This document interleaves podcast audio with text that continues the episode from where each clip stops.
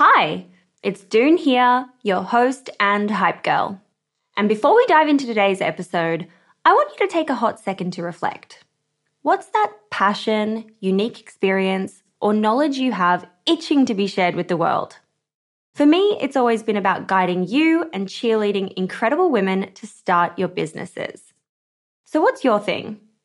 You see, everyone's got something they excel at, something they just can't stop talking about. And it turns out that one of the best ways to monetize those passions is through sharing that thing with the world as a digital course product. My life's work has been to chat with more than 600 seven, eight, and nine figure e commerce founders. And it's through those conversations that have led me to creating a foolproof playbook and my go to guide for early stage founders in the form of my first ever digital program, E Commerce Fundamentals. But it wouldn't have been possible without Thinkific. The beauty of this platform lies in its simplicity. Cute templates and a super easy to use editor. No coding headaches, no tech induced stress, just pure focus on what matters most the content.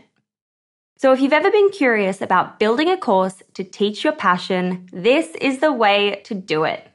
The genuine support from the Thinkific team turns it from this lonely, confusing headache into the most fulfilling and easy project. Go to the link in my show notes to get a free trial on me. This is Bethany Edwards for Female Startup Club.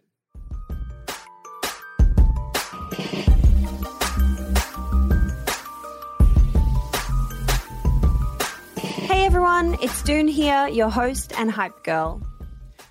Are you ready to have your mind blown? I hope so. Today, I'm joined by the founder and inventor of the world's first flushable pregnancy test, Bethany Edwards. Lia is an earth friendly healthcare company on a mission to revolutionize reproductive health through the development of innovative products. The company's first product, which came to market just a couple of months ago, is the FDA cleared Lia pregnancy test, which is changing the historically wasteful product into a plastic free, flushable, biodegradable form.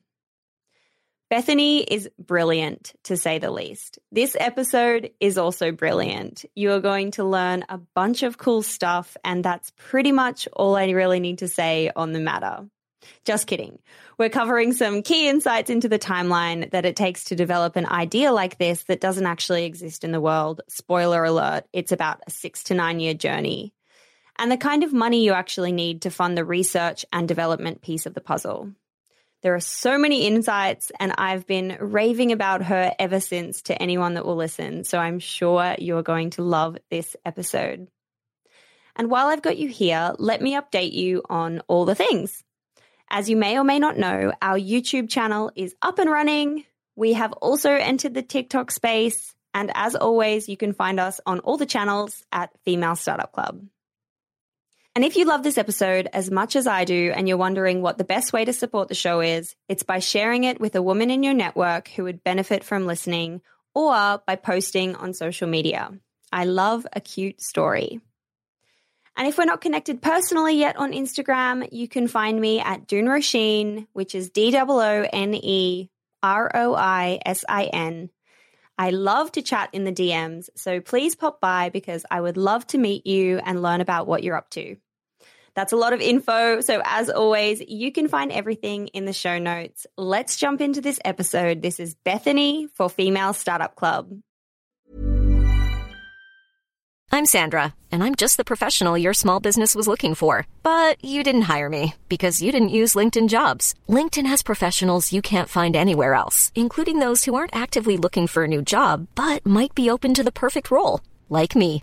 In a given month, over 70% of LinkedIn users don't visit other leading job sites. So if you're not looking on LinkedIn, you'll miss out on great candidates like Sandra. Start hiring professionals like a professional. Post your free job on linkedin.com slash people today. Hey, it's Ryan Reynolds, and I'm here with Keith, co-star of my upcoming film, If, only in theaters May 17th. Do you want to tell people the big news?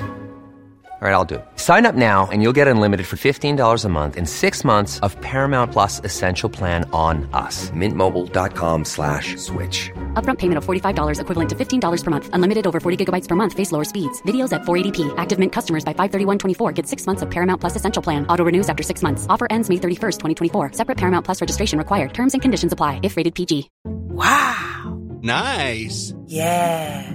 What you're hearing are the sounds of people everywhere putting on Bombas socks, underwear, and t-shirts made from absurdly soft materials that feel like plush clouds. Yeah, that plush. And the best part? For every item you purchase, Bombas donates another to someone facing homelessness. Bombas. Big comfort for everyone. Go to bombas.com slash ACAST and use code ACAST for 20% off your first purchase. That's bombas.com slash ACAST. Code ACAST. There's never been a faster or easier way to start your weight loss journey than with PlushCare. PlushCare accepts most insurance plans and gives you online access to board-certified physicians who can prescribe FDA-approved weight loss medications like Wegovy and Zepbound for those who qualify. Take charge of your health and speak with a board-certified physician about a weight loss plan that's right for you. Get started today at plushcare.com slash weight loss. That's plushcare.com slash weight loss. plushcare.com slash weight loss. Hey there, it's Michele Norris. I'm host of a podcast called Your Mama's Kitchen. When I travel, I'm usually looking for a way to find a taste of home when I'm not at home. And one of the things I love to do when I am at home is entertain. And Airbnb allows me to do that. When I was in California recently, I rented a house that had a great kitchen. And when we were sitting around the table, we were all thinking, we're in someone else's house. Someone could be in all of our homes as well. If you have a home, but you're not always at home, you have an Airbnb. Your home might be worth more than you think. Find out how much at airbnb.com/slash host. Bethany, hi, hello, welcome to the show. Hi, thanks for having me. I'm really excited to be here. I am so excited to be here chatting with you, inventor slash genius slash all the things. I'm just so excited. Can you start by introducing yourself and telling us what your business is? Sure. I am Bethany Edwards, and I am the co founder and CEO of Lia Diagnostics. And we have the first FDA cleared 100% biodegradable plastic free pregnancy tests. Game changer. And we're really, yeah, yes, yes, we like to think of it as a game changer as well uh, you know, we're really, really excited about the ability to be able to create sustainable products in women's health. And this is this is our first, you know, major forte into that. And we're really excited about the the launch and release of it. Oh gosh, I've been reading all the press and I'm just blown away. I'm super excited to to get in and understand, you know, all the things around R&D, research and development, uh, funding, how the launch has gone, what's next. But uh, just a simple question to start. What is behind the name Lia? Mm, I love this question. So it was very purposeful that we chose something that sounded different, that wasn't clinical. We wanted to be really welcoming. Lia is bearer of good news in Greek. It's the last three letters in family in Spanish. Uh, it's short, it's memorable, wanted it to sound like your aunt or your best friend or somebody that you could really confide in. So, very purposeful in the name. You know, prior to working on the research for Lia, I spent about 10 years in advertising and marketing. So I have this kind of interesting creative turn technical founder, and the brand piece has always been something that I've been really passionate about, as well as you know the product innovation and the technical aspects and the material science uh, innovation piece of it as as well. So yeah i mean the name was very purposeful and we just we really wanted it to be different than what was than what was out there. I mean part of this is about starting a conversation that's more open and more honest in the pregnancy test space and making sure that it was you know a name and bringing this human element to it was really important. And and that's that's where the name comes from. Genius. Did you actually come up with that yourself or did you work with a partner agency who kind of came back to you with ideas based on a brief no, came up with that um, myself. Um, oh, look at you! Yeah, yeah, yeah, yeah. Uh, and, You're amazing. And, um, it, it, was presented as Lia all the way back um, during my research while I was at uh, university.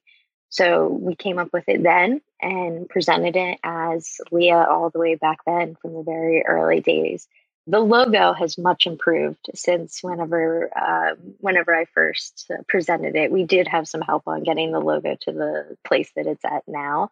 So there was an agency that was involved in that, but um, the color green was very purposeful also. You know, obviously it it has the ability to to present sustainability, but you know, everybody else in the space, it's pink, purple, and blue. You walk down the aisle and it's just those colors and a lot of, you know, happy babies on on some of the boxes and you know even the packaging design has been very intentional making it all green we got a little expletive on it I'll, sh- I'll show it to you. Yeah, let's see it. We're getting into this already in the beginning. I, I wasn't I wasn't planning this already. Love the love this for the YouTube vibe. For anyone listening, you should check this out on YouTube. So this is oh, I see love it? It's, little, that. it's just a little like expletive that's on there. And then the only place that it says pregnancy test is on this little tear tab. Mm, very discreet. Exactly. You tear the tear tab off and it says, You got this. All right. so it, it under there. Cute. And then it's PC flush and over 99% accurate, 0% plastic, 100% your business.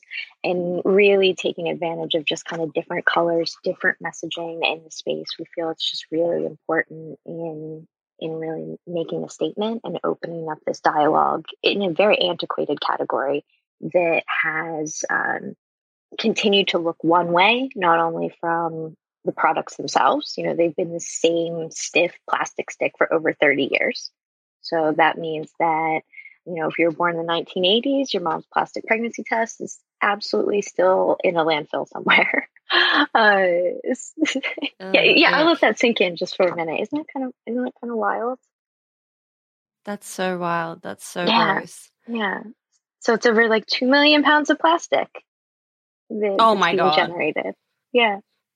Ooh. Just in the U.S. from um, pregnancy tests, so two million pounds of plastic waste in the US from pregnancy tests, which is enough to stretch from here to the International Space Station and back about seven times.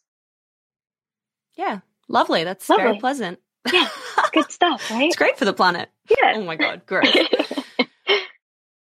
I want to go back to where your entrepreneurial story actually began and what got you thinking about this and that light bulb moment of going in and disrupting this industry that hasn't had any innovation in the last 30 years. Great question. You know, the very initial inspiration came from a quote from Richard Fry. He, he um, you know, was speaking on behalf of the Industrial Design Societies uh, for America, and he had this quote that basically said something like, "We shouldn't be designing products to be recycled. We should be designing them in a way that they can be completely disposable."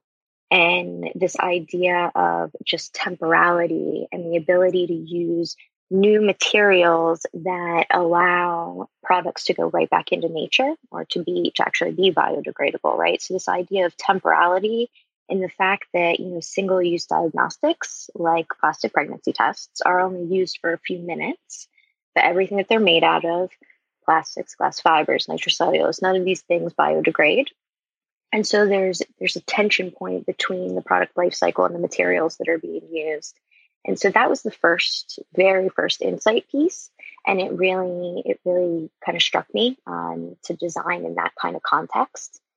And really, then it becomes about selectively choosing materials then that can meet the the criteria piece around being able to be um, you know biodegradable. And the other big big piece was recognizing that again there had been no innovation in this category for over 30 years, and that there's an unmet need around privacy. Over 92% of women value privacy whenever they're taking a pregnancy test, regardless of whether they're hopeful negatives or hopeful positives. And so, what could we do with new materials that would allow the product to be more environmentally friendly, but would additionally add and provide privacy values. And so that really got us into this idea of let's design with paper, not plastic. And if we can be really smart about the, the materials that we're choosing, that will allow us to design a test that is also flushable, which provides the additional level of privacy so that nobody's seeing these tests in the trash. Um, you know, we spoke with hundreds of women, um, one-on-one interviews and surveys, and you know the the lengths that people sometimes go to to to dispose of these and dispose of them in private ways is is really you know really interesting. I mean, people talking about wrapping them in tinfoil and disposing them in public dumpsters, like you you name it, right? And again, it's for a variety of reasons. There are people who are also struggling to get pregnant and seeing a bunch, a bunch of pregnancy tests pile up in the trash is a heart wrenching reminder of that. And so to create something that provides this added benefit of privacy also allows um, you know, more sustainability and is able to be plastic free really gets into a unique true new newness. I mean, it's, it's truly innovative uh, in terms of in terms of the the product. Mm, absolutely. Gosh, it's so cool. I'm I'm in awe of what you're doing for women and just for the category overall. I want to ask you though, just to go one layer deeper, when you were having this, you know, you you saw the quote, you were kind of having these thoughts, but what was the actual aha moment when you were like, it's going to be a pregnancy test. Like that's where we're starting. You cut out a little bit in in that question, but I think you were asking what was the aha moment as it relates specifically to pregnancy tests. Is that was that sort of what you were you were asking? Yeah. Yeah. So so there's the understanding and inspiration around temporality and using new materials. The other really big piece is just the simple fact that, you know, I've always kind of felt that the relationship between a woman and her health was sacred and private, and there shouldn't be any shame in that context, especially when it comes to reproductive health. So, you know, who hasn't hidden some of these in in in the trash before? And the ability to provide women with a solution there is just really empowering. So, I mean, you know, the other piece of the why there was look, I, I, was really inspired by the material science piece of this and the ability to eliminate plastic, but also what it meant from um, from just female empowerment and, and a standpoint on making such a statement on such an object that you know it elicits so much conversation and it's it's it sits at such a unique intersection of women's health and of it's it's it's just a it's a very powerful object. And uh, that was a piece of this that was also just really really potent to be able to shake that up and make a statement and offer something different in the space and try to also provide a product that would allow people to not shy away from testing right? I mean i think there's there's that too. There's people who wait to take pregnancy tests or don't want to take them because of just the the shame of purchasing them the you know the the concerns around somebody finding them in the disposal process. And so the ability to to really change that up and serve as, as a solution that provides this kind of this it's just an empowerment back to women right? Like you get to share you know share your news share your joy share your relief or or keep it private right? I mean i think that's that's a really powerful piece of this. And so we really zeroed in on on pregnancy tests to be able to tackle that first. Got it.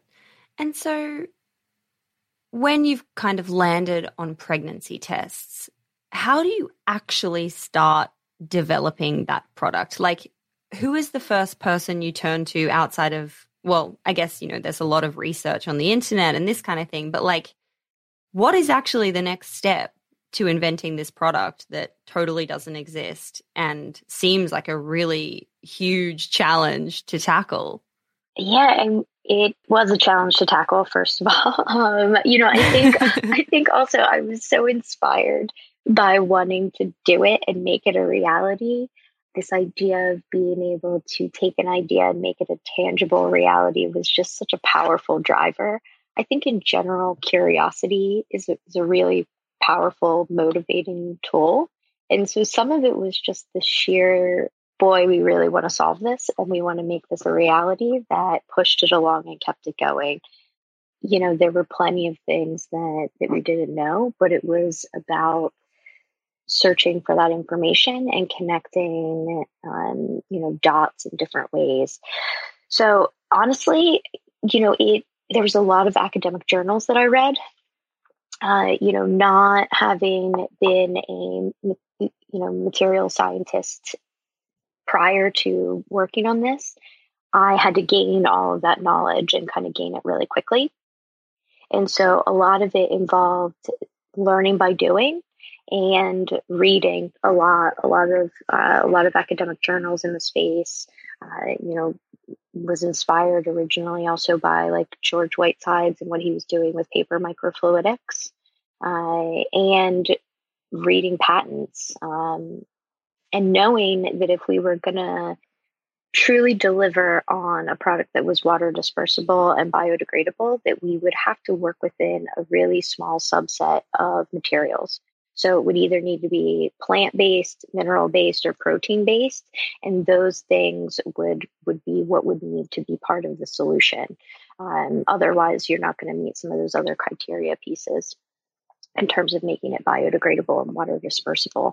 So a lot of reading. And then uh, you know I, I often talk sometimes when, when, people ask me a little bit about this. Um, i think the entrepreneurship journey is a little i think of it a little bit like this video game that i used to play whenever i was a kid. It's called king's quest.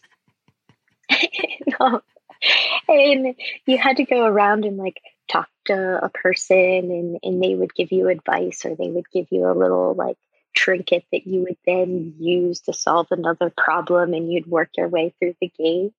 And to be honest, I mean, it was a lot of that, uh, especially in the early days. Follow the breadcrumbs. Yeah, yeah. Uh, you know, we we went around and entered it into every business plan and pitch competition that we could find, and I was able to cobble together enough winnings and money from that to put it all back into product development work and uh, and you and kind of increase your network, right? And we got into an ex- a Dreamit Accelerator program, and that put us in, in contact with people. And then we contacted somebody who made a piece of equipment that we knew was kind of relevant, and that got us to a chemist. And like, you know, it, it's it's weird and serendipitous a little bit when you look back at it. But I think it all stemmed from just the strong, strong desire to make this a reality and knowing that we had early proof of concept work too, right? I mean, we knew that the antibodies could work on this, substrate. We knew that there was enough um, early proof of concept work there that that kind of showed progress enough to kind of continue to push through it.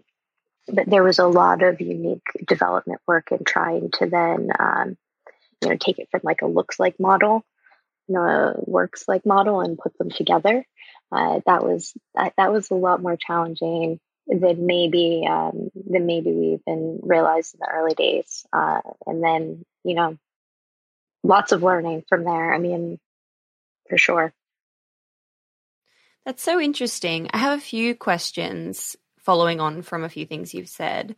First of all, what year are we talking here? Like, is this back in 2015 when you actually kind of created the the company? Yeah, yeah. It's a long time ago, like six years we're talking. Yeah, and it was at that point it was like I mean, literally think like a sketch on a piece of paper. Like kind of kind of thing. Like yeah, it's a concept, it's an idea. Exactly. I had this like terrible looks like prototype that I would go around and do you know pitches with or whatever right? But um, it was it was very much idea a stage. You know we had early proof of concept work but it was kind of a sketch on a piece of paper. You know later later I, I realized that you know it typically takes med devices six to nine years to go from concept to commercialization. That's wow. very very typical. Yeah and so we trended kind of right on that you know in in retrospect uh in and so you know there's the initial kind of concept work then there's the initial development work then there's having the regulatory aspect and getting it through the FDA. And then there's manufacturing and design for manufacturing and how do you scale that.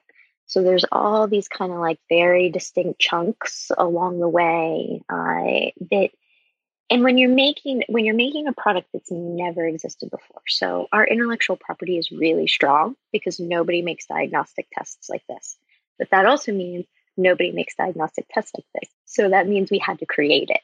And that meant like every aspect of it. Uh, that meant designing a custom, developing and designing a custom way to dispense the chemistry onto our substrate because all existing methods of doing it are designed to work on plastic, so they don't work on ours.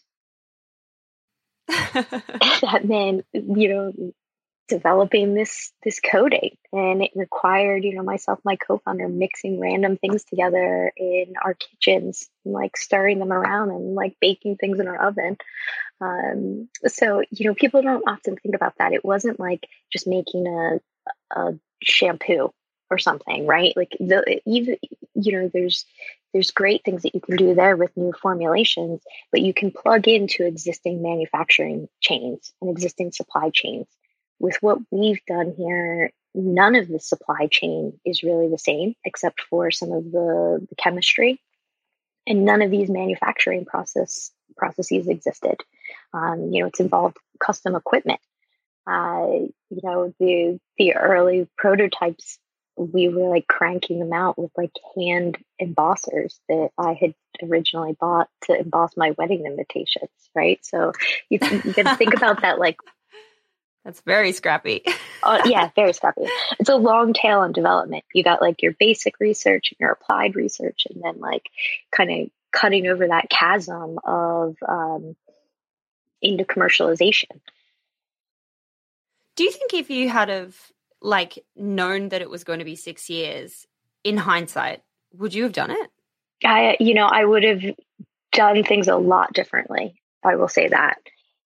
I would have raised money differently. Um, but at the same time, you know, I think about this a lot. Uh, at the same time, like I was a first time entrepreneur, right? I mean, with an, an idea, right? And, and a relatively complex idea. You know, I don't know if we would have been able to go out day one and raise $5 million, right? Because we didn't have a track record. Uh, so we had to do it in small bits. And and prove ourselves along the way but that continually you know made that harder because you're splitting time between you know doing development work and raising money um, and you know building the marketing like uh, you know our marketing um, assets have all really primarily been built in house um, our own photography our the packaging design we designed right so so a lot of different moving pieces. Uh, but yeah, I mean, had I known that day one, we would have we would have planned a little bit differently. Um, I think I think there was a you know there's early optimism in in thinking that things are going to move fast, and when you're creating stuff from scratch like this, it's just there's there's a lot to do. And and you know I also think if I would have told some of some of the very early investors, like, "Hey, this is going to take six years," like, is that exciting? I'm not sure. You know. so, you know, it's it's definitely lessons learned on it, but I don't know if even having known that information in the beginning, um, we we could have planned a little bit differently. I think for sure, but I don't know if we would have been able to necessarily solve all of those things because I'm not sure we would have really had all of the resources from day one. Mhm. Mhm. I just have two more questions kind of linked to this early phase before we sort of jump in towards more recent years and working into the marketing part of this talk. The first question is when you were going to these pitch competitions with this, you know, out there idea, this sketch on a piece of paper, was it overwhelmingly positive and easy to get people on board? Or were people like, what the hell is this? This is not possible.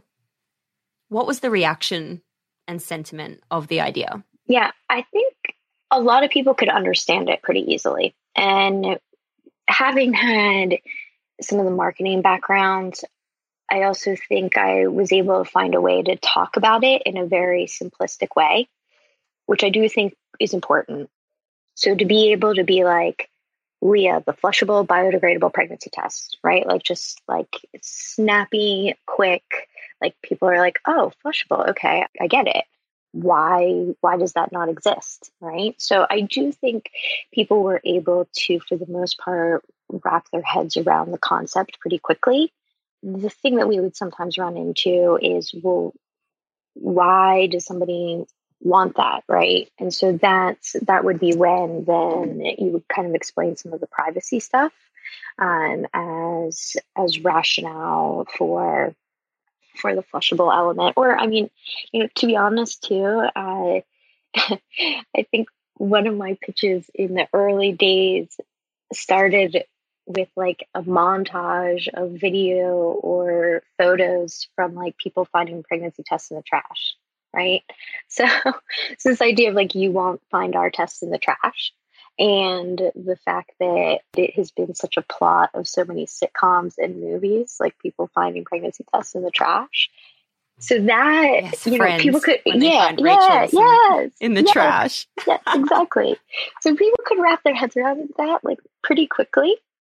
I think then the, the next the next piece was just kind of how is it going to be made right? But from from a concept standpoint i think uh, for the most part people were able to understand it pretty easily. And and part of it was also in the way that we were describing it. Um, you know we we were able to just quickly be like look it's it's flushable it's biodegradable you know zero percent plastic. Easy language. Yeah easy language. I yeah absolutely and during that time all up what was the kind of you said you were winning this money from competitions and pitches and that kind of thing. How much money pre-investment did you need to put into r&d to paint the picture of like what are the costs involved in this? Yeah i mean the bulk of you know prior to this year really the bulk of of um, all of the money really went to r&d and you know g&a we weren't investing much in in um, marketing. You know, the other piece of it is the expenses on intellectual property, right? So, you know, something like this really does need some of the intellectual property protection. And so the expenses that come with that are also, you know, notable. So that was another big piece of it. Um, yeah, I mean, it was majority majority of of uh, of the funds that we received over the past five years have really gone mostly to R&D and then yeah, I mean headcount uh, and just some general operating expenses.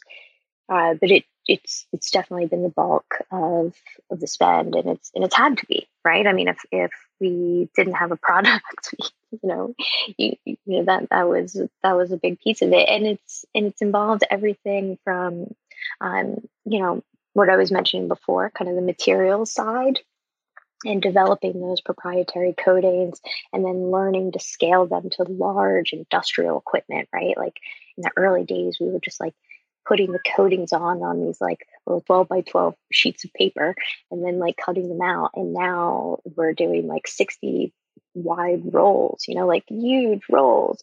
But that that's a lot of learning. There's a lot of learning that goes into that. You know, one of the things that I talk about is plastics have proliferated partially because they're now cheap and reliable. But we forget that the first plastic Bakelite was invented like 115 years ago. So there's 115 years of learnings in the plastic industry on how to do that manufacturing cheap and reliable and iterative and, and make all of those improvements. And so when you're using new materials that are completely disrupting the manufacturing and the supply chain in these industries, you're taking on that burden of of that learning and that that r&d work uh, and that investment that comes from basically learning new recipes in some ways right? And in some ways this is like learning new recipes and new techniques. And and i think people sometimes forget that. So there's this interesting kind of tension point between scalability and sustainability and that's why when you're breaking the mold and completely disrupting these these manufacturing and supply chains, it does really require a lot of R and D uh, to to really get it to commercialization to get it through, you know, if there's regulatory involved, but to also then get it to a point of scale because, you know, that's where mass disruption really starts to occur because you've got diffusion of innovation then at that point. So yeah, I mean, anything in the materials side, I mean, I do think it's the next industrial revolution, but it, it is a large chunk of investment in R&D. Yeah, because it sounds like I mean, I'm guessing it's ballpark like hundreds of thousands, if not a few million, that it would have taken in terms of pitch competitions and those, um, you know, early stage things that you were doing to get checks into the business. But it, but my thought is that when you do those pitch competitions, it's like you get 10,000 here or mm-hmm. 5,000 here. And it just seems like a really big feat because I know when you raised institutional funding, I think that was more recently, like in the last year or so. But I'm kind of wanting to know, like, how much does it cost ballpark to like do something like this? And it doesn't need to be like specifics, but like, what are we talking about here? Yeah. So in the early days with the pitch winnings, right? I mean, I think we we would have brought in a non-dilutive in pitch winnings and in getting into um, the Dreamit Accelerator that came with a stipend. Uh, we also had some some small grants. Uh, it was probably 200, 300,000, somewhere in that ballpark over the course of a couple years. So, you know, probably was like 50k here and then 100 and it, it, i mean in, in the early days probably got up to to close to 200 to 300k uh, and i mean all of that though went back into initial product development. So myself and my co-founder weren't taking salaries initially which was was really hard. I mean it was really brutal and that yeah and and that was just enough to get us to kind of the early proof of concept work to the point where like it was enough to really take to angels and get investment for for the next piece of it. Got it. Yeah but i mean that was kind of what we had to do right? I mean yeah. It's a lot of money. Like you've got to you've got to hustle to to make that happen I'm Sandra, and I'm just the professional your small business was looking for. But you didn't hire me because you didn't use LinkedIn jobs. LinkedIn has professionals you can't find anywhere else, including those who aren't actively looking for a new job but might be open to the perfect role, like me. In a given month, over 70% of LinkedIn users don't visit other leading job sites. So if you're not looking on LinkedIn, you'll miss out on great candidates like Sandra. Start hiring professionals like a professional. Post your free job on linkedin.com/people today. Since 2013, Bombas has donated over 100 million socks, underwear, and t-shirts to those facing homelessness. If we counted those on air, this ad would last over 1,157 days. But if we counted the time it takes to make a donation possible, it would take just a few clicks. Because every time you make a purchase, Bombas donates an item to someone who needs it. Go to bombas.com slash ACAST and use code ACAST for 20% off your first purchase. That's bombas.com slash ACAST, code ACAST. There's never been a faster or easier way to start your weight loss journey than with PlushCare. PlushCare accepts most insurance plans and gives you online access to board-certified physicians who can prescribe FDA-approved weight loss medications like Wegovy and Zepbound for those who qualify. Take charge of your health and speak with a board-certified physician about a weight loss plan that's right for you. Get started today at plushcare.com slash weight loss. That's plushcare.com slash weight loss. plushcare.com slash weight loss. Hey, it's Ryan Reynolds, and I'm here with Keith, co star of my upcoming film, If, only in theaters, May 17th. Do you want to tell people the big news? All right, I'll do it. Sign up now and you'll get unlimited for $15 a month in six months of Paramount Plus Essential Plan on us. Mintmobile.com slash switch. Upfront payment of $45 equivalent to $15 per month. Unlimited over 40 gigabytes per month. Face lower speeds. Videos at 480p. Active Mint customers by 531.24 get six months of Paramount Plus Essential Plan. Auto renews after six months. Offer ends May 31st, 2024. Separate Paramount Plus registration required. Terms and conditions apply if rated PG. Hey there, it's Michele Norris. I'm host of a podcast called Your Mama's Kitchen. When I travel, I'm usually looking for a way to find a taste of home when I'm not at home. And one of the things I love to do when I am at home is entertain. And Airbnb allows me to do that. When I was in California recently, I rented a house that had a great kitchen. And when we were sitting around the table, we we're all thinking, we're in someone else's house. Someone could be in all of our homes as well. If you have a home, but you're not always at home, you have an Airbnb.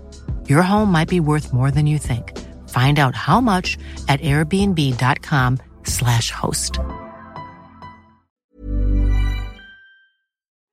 I want to kind of move into more recent times, you know, coming up to the end of last year. This year you launched in March. What has been the launch plan and what has the reaction been like? Yeah. Did I even show you this this product yet? Let's see the product. Let's see the product. You showed me the packaging. I want to see the product. Yeah, yeah, okay. So this is what Let's give her looks some love. yeah. Super thin. Oh my god, right? it's so small. So yeah, Right. yeah, yeah. And this is a negative result. So it works like existing tests where there's just one line for a negative and then two lines for a positive.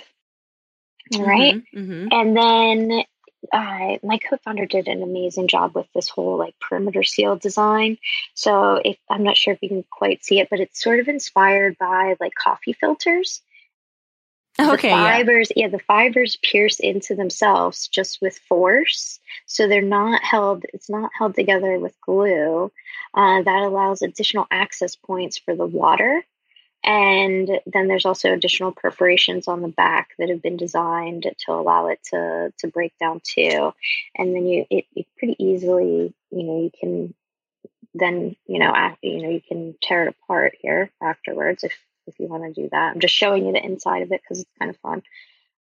And this is the the assay diagnostic component. Again, all paper based, no plastic. And then these it's basically three pieces at that point. So we've really engineered it to be um, as few of pieces as possible, uh, and have these kind of you know, like I said, unique perforations that are embedded throughout that allow the test to to separate a lot more easily. And this is one of my favorite parts. This is what's left of a Lia test after eight weeks in soil. No way. Shut up. That is crazy. It's like dirt. It's just dirt. And so by 10 weeks, then we meet the, the 100% biodegradability claim and we've beaten organic cotton. So yeah, I just, I love showing this. It's one of, makes me Oh very God, proud. That is so cool. Yes, totally. Wow. Holy so moly. that, you deserve a clap. thank you. We can have a more informed conversation now that you've seen what the product actually looks like. Absolutely. So I was wanting to know about, you know, in the lead up to the launch, what was happening and since the launch, which was in March, what the reaction has been or what the impact has been, you know, in this first month.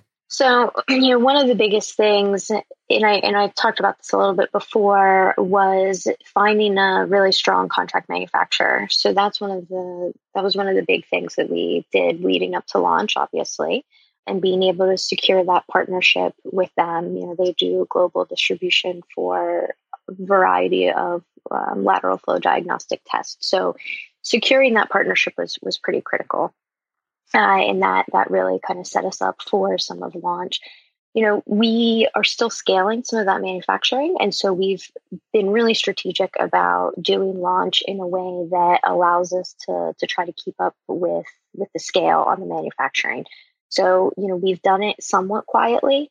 Uh, we wanted to to get things up and running, get kind of all the kinks kind of worked out a little bit. We've we've invested some in marketing, but we haven't invested an extreme amount uh, because we're really trying to to match the contract manufacturer's ramp with with our marketing. So that's been that's been interesting and kind of strategic to to really kind of um, line both of those up uh, simultaneously and uh, there's been there's been some great great press and great buzz. So I mean, you know, in, in the first I mean, the press has been yeah, wild. Yeah. Uh, in the first 48 hours, we had 120 million press impressions. We had a TikTok video receive over 4 million views. Uh, so there's there's been some some nice solid stuff. There's been some wins there. Yeah, there's been some wins there for sure. Uh, you know, we are are lining up and gearing up for expansion of distribution. So moving beyond just our own website onto specialty online wholesalers. Uh, we also have um, some conversations with retailers in the works. But again, I mean, some of this is really strategically mapping mapping everything up with the supply chain, the manufacturing, and making sure that there's a nice consistent ramp there and that we're able to to really scale with with our CM together. Does that mean that the plan is very much in the future to be, you know, anywhere and everywhere a woman would look to buy a pregnancy test, you know, in all of the places, all the retail places? In addition to D2C. Yeah, absolutely. I mean, the goal with this has always been, uh, you know, to be able to get this product into the hands of as many women as possible, right? Because there is a real mission here. There's a mission around, you know, the plastic piece of this, but there's also a mission around the empowerment on on the, the female side of this as well. So, um, you know, there's benefits there's absolutely benefits for this product in um, in developing countries. Um, you know, there's where where there's concerns around waste and also concerns around privacy. I mean, absolutely. I mean, in the in the U.S. only represents about a third of the global pregnancy test market. So there's a lot of other pregnancy tests being sold in places other than uh, the U.S. and Australia has interestingly been one of the, the folks who 12% of the people that are that are trying to purchase the Lia pregnancy test and they put it in their cart are from Australia. But we're getting a lot of emails from people. The good old Aussies. Yeah, yeah. Love that. It's great. Yeah, so the, the international demand I think is one of the things that really shocked me since since launch. Like we're not um we're not doing PR you know, beyond the US, really, right? So there's some kind of very interesting organicness that is happening uh, ex US. And yeah, I mean, we're seeing 12% of people um, that are trying to purchase are from Australia, uh, 11.5% are from Canada. Uh, so there's there's some really interesting stuff there that you know I knew there was international demand, but I didn't expect it to some of this level. And so that's been something that's been really, really interesting to see. So quickly. Yeah, exactly. Yep. Absolutely. So, outside of the retail expansion piece, what does the future look like for Lia? Is it more products? Is it building the team? Is it global expansion? Or is it all of those things and more? all of those things and more, right? I mean, distribution is is obviously very important and very critical. So that's one of the big things. We do need more folks on the team. I mean the inherentness of scale is that you need more people right? So that's that's absolutely part of it for sure. Distribution is definitely critical. We will need to uh, receive some additional regulatory clearances to go outside of the us so um, so we do need to receive those to be able to go ex US and I mean, I think the other the other thing on the ex-US distribution is is probably finding some decent partners there. Um, you know, at a certain point, some of that stuff is easier if you've got somebody who knows the market and you can kind of plug in, as opposed to to really trying to learn that all on our own. so those are, are some of the pretty big key things. Exciting. Very exciting.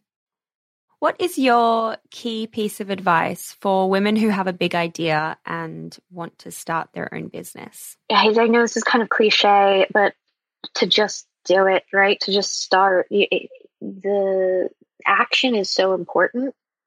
And the momentum piece is really, really critical. You know, if you don't make any of those steps, nothing happens, right? So, I mean, I would say start talking to people about the idea. Uh, you know, do some informal surveys uh, with with folks, and make efforts to kind of make things happen. Uh, you know, I do think that we're at a very unique point in time where not only are more women much better positioned uh, in, in society in the sense that like there's a lot more women scientists, there's a lot more female designers and entrepreneurs, and it's a unique period in, in time for for women. Um, but it's also, you know, e-commerce and the web has changed changed the ability for people to start businesses. You know, crowdfunding has changed things. You know, even when we started Lia, that wasn't as more as, as much of a prominent kind of thing. But there are becoming a lot more resources where even if you don't have access to family money, which I think to be candid, entrepreneurship, that's part of part of the struggle. If you can't find funding, you know, that's obviously just inherently a big, big challenge of it. But there are starting to be so many more things that you can do quickly and easily and kind of cheaply now uh, with DTC, with e-commerce, with the world of crowdfunding, with the world now of um, you know even equity crowdfunding uh, is is pretty interesting now with with everyday people being able to to to invest in companies. So it's really changing kind of what you can do these days as opposed to you know, what was achievable you know 10 years ago and networking you know has always has always been big. So you know i would just sometimes show up at events because you never know who you're going to meet or who's going to introduce you to the next person that might matter. Uh, and there's you know the pandemic has changed things with that for sure right now but there's that stuff is starting to open back up. There's great maker spaces. I think there's some really really powerful resources that are emerging but the short answer is um, to just make an make an effort to try it, to try to do it. Take the step. I love that. At the end of every episode, I ask a series of six quick questions. And some of them we may have already covered already, but we just breeze through it anyway, so that in a few years' time, when I have hundreds of women who have been on the show, I can look back and pull out any trends and any insights and kind of those interesting data points. So, question number one is What's your why? Why do you do what you do? Hmm. Spoke a little bit about this, but I do this to really inspire other female entrepreneurs and also offer women, you know, a product that they they haven't had before. This this idea of STEM and STEAM is really um, means a lot to me. I, you know, I grew up in rural PA in a small, um, you know, small town. My dad built bridges for a living and he built our house into a countryside hill. So I was always kind of surrounded by this like, you know, science, math, art. My mom was like a crafter. Uh, and so I'm, I really do this to inspire other, other women to take the leap and to, to really push forward on some of the, the STEM and STEAM stuff. And uh, and I have a passion, obviously, for for inspiring um, anybody in, in more smaller rural communities. I love that. It sounds like a really beautiful upbringing. I actually also grew up in the bush in a mountain. I love it. we should have talked about that. Oh, oh, me, me too. And one stoplight, it was crazy. Um, yeah. Oh, yeah, my road was a dirt road. my road was a dirt road too. Um, oh, I, I love I that. Love that. I won't, you know, I won't get us into this too much, but I, I do have it on my desk. This is this is the house that I grew up in. Shut up! That's so, so it's cool. like a green I green roof, right? And and you know, I talk about it sometimes. Um, growing up like that and and you probably feel sort of similar i mean i think that there's there's such strong ties to nature which are also really interesting but even even in the ability as a child to be able to sled ride off my roof like i learned kind of early early on that like common conventions could be broken and the, the, world holds a little bit of a special regard for those who kind of change the status quo mm-hmm. so that i think that's just ingrained in me and that's also probably my biggest driving why. Mm, I think there's a lot of um, freedom in that kind of upbringing. And I think, I don't know, for me, I really cherish that I had this weird, unique upbringing that, you know, isn't the norm kind of thing, I guess, among my circle of people now. And so, yeah, I feel like I can relate. But moving on to question number two, let me keep going. All right, all right. I could spend all day two. on that one, but me too, me too. We'll have to do a follow up episode. What is the number one marketing moment you'd say that's made the business pop so far? So there's two that kind of come to mind. One was um, was really being strategic in lining up some awards with the announcement of our FDA clearance. So I knew kind of right about when we were going to have, or we're, we're expected to have our FDA clearance. And so I looked for events and awards that we could enter around that time frame because I wanted to try to line up that announcement really well. So we were able to, to, to fortunately be able to get on stage at TechCrunch in Berlin, and I announced that FDA clearance live on an international stage. We ended up winning, and that drove like 320 million press impressions in four weeks, and it absolutely helped lead us to be able to secure funding. So that was absolutely critical for us. So just the ability to kind of be strategic about lining up awards and and and kind of doing some of the timing around like larger announcements. So that that really changed um, some of the trajectory for us in being able to get and secure funding. And the other one, which I had talked about, is packaging.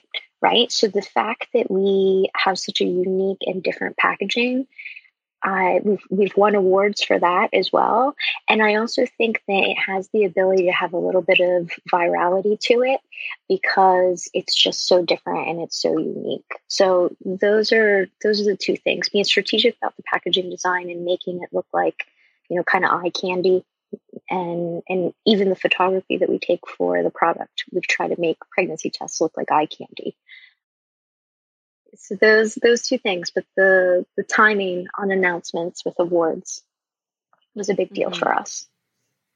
That's really clever. Question number three is where do you hang out to get smarter? What are you reading or subscribing to or listening to at the moment that others would benefit from knowing about? I'm a big fan of podcasts. So there's a, a lot of a lot of stuff that I listen to there. Um, audiobooks academic journals if I really want to like nerd out a little bit. Nature has like great stuff uh, in, and often covers some of the material science stuff that, that I am like super, super into because I think it's the wave of the future. And patents. So um, I spoke a little bit about this before, but like oddly enough, like you can learn a lot from reading patents, um, especially once you get the hang of the way um, the format of patents work. Because to get a patent, you have to be able to actually share the art of uh, and the steps of how to do something. And so it's almost like reading a recipe. So, um, where do you go to read a patent? Oh, you can do Google Patents. Google Patents, it's great. Free patents online, Google Patents. Oh, yeah, yeah. Get onto this. I'm gonna come back to you on what I learn. Yes. That's so cool. So if there's a product that you're really interested in how the technology or something is working, or you want to learn a little bit more about a specific type of technology, yeah, Google Patents. Nice. Gonna look into that. Yeah, we learned about certain materials to use from reading patents. Wow, cool.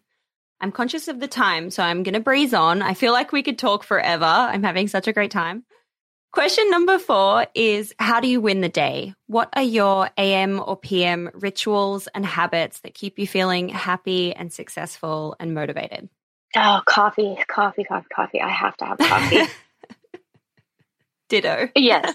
Coffee and a little time in the morning, I think, uh, is something I really, really value. And then recently, because it has been pretty stressful, uh, some of the evenings I'm starting to try to turn my phone on like do not disturb just to to be able to really try to to unwind a little bit later into the evenings. Mm-hmm. Yes, super important. I need to do that. Question number five is if you only had a thousand dollars left in the business bank account, where would you spend it? okay, this is a tough one. So a couple different answers I have on this one or, or thoughts I have on it. You know, inherently I automatically think like something that would bring in more money, which would either be promotion of the product or a networking event that, you know, there's potential funding at. So those are the two that I think of first. But then I would also say the third one would also potentially just be like, or splurge on a team outing, right? Like if, if it's either go either turn it into more money or you know splurge on a team outing. go out with a bang. I like it. I like it. Lol.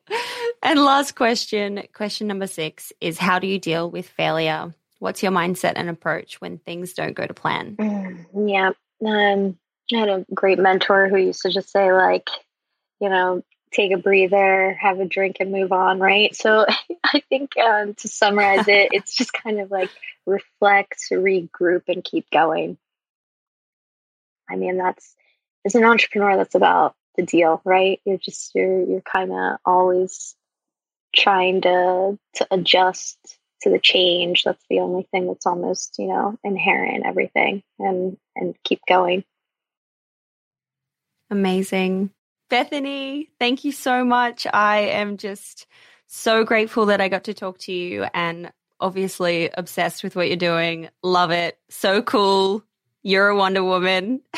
thank you so much for being on the oh, show. Dude, thank you. This has been this has been such such fun. So really a pleasure being here and chatting with you today. I really appreciate it. Hey, it's Doone here. Thanks for listening to this amazing episode of the Female Startup Club podcast.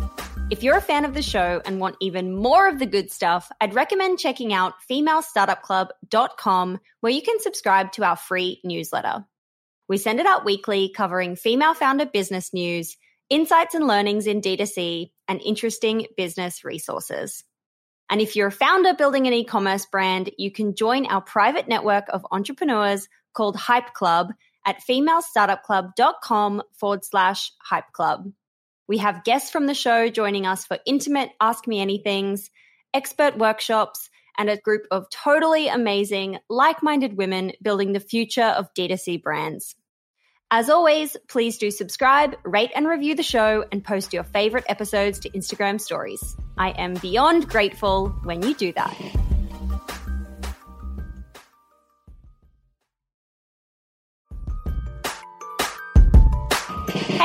It's Doone here. Thanks for listening to this amazing episode of the Female Startup Club podcast. If you're a fan of the show and want even more of the good stuff, I'd recommend checking out femalestartupclub.com where you can subscribe to our free newsletter. We send it out weekly covering female founder business news, insights and learnings in D2C, and interesting business resources. And if you're a founder building an e-commerce brand, you can join our private network of entrepreneurs called Hype Club at femalestartupclub.com forward slash hype club. We have guests from the show joining us for intimate Ask Me Anythings, expert workshops, and a group of totally amazing, like minded women building the future of D2C brands. As always, please do subscribe, rate and review the show, and post your favorite episodes to Instagram stories. I am beyond grateful when you do that.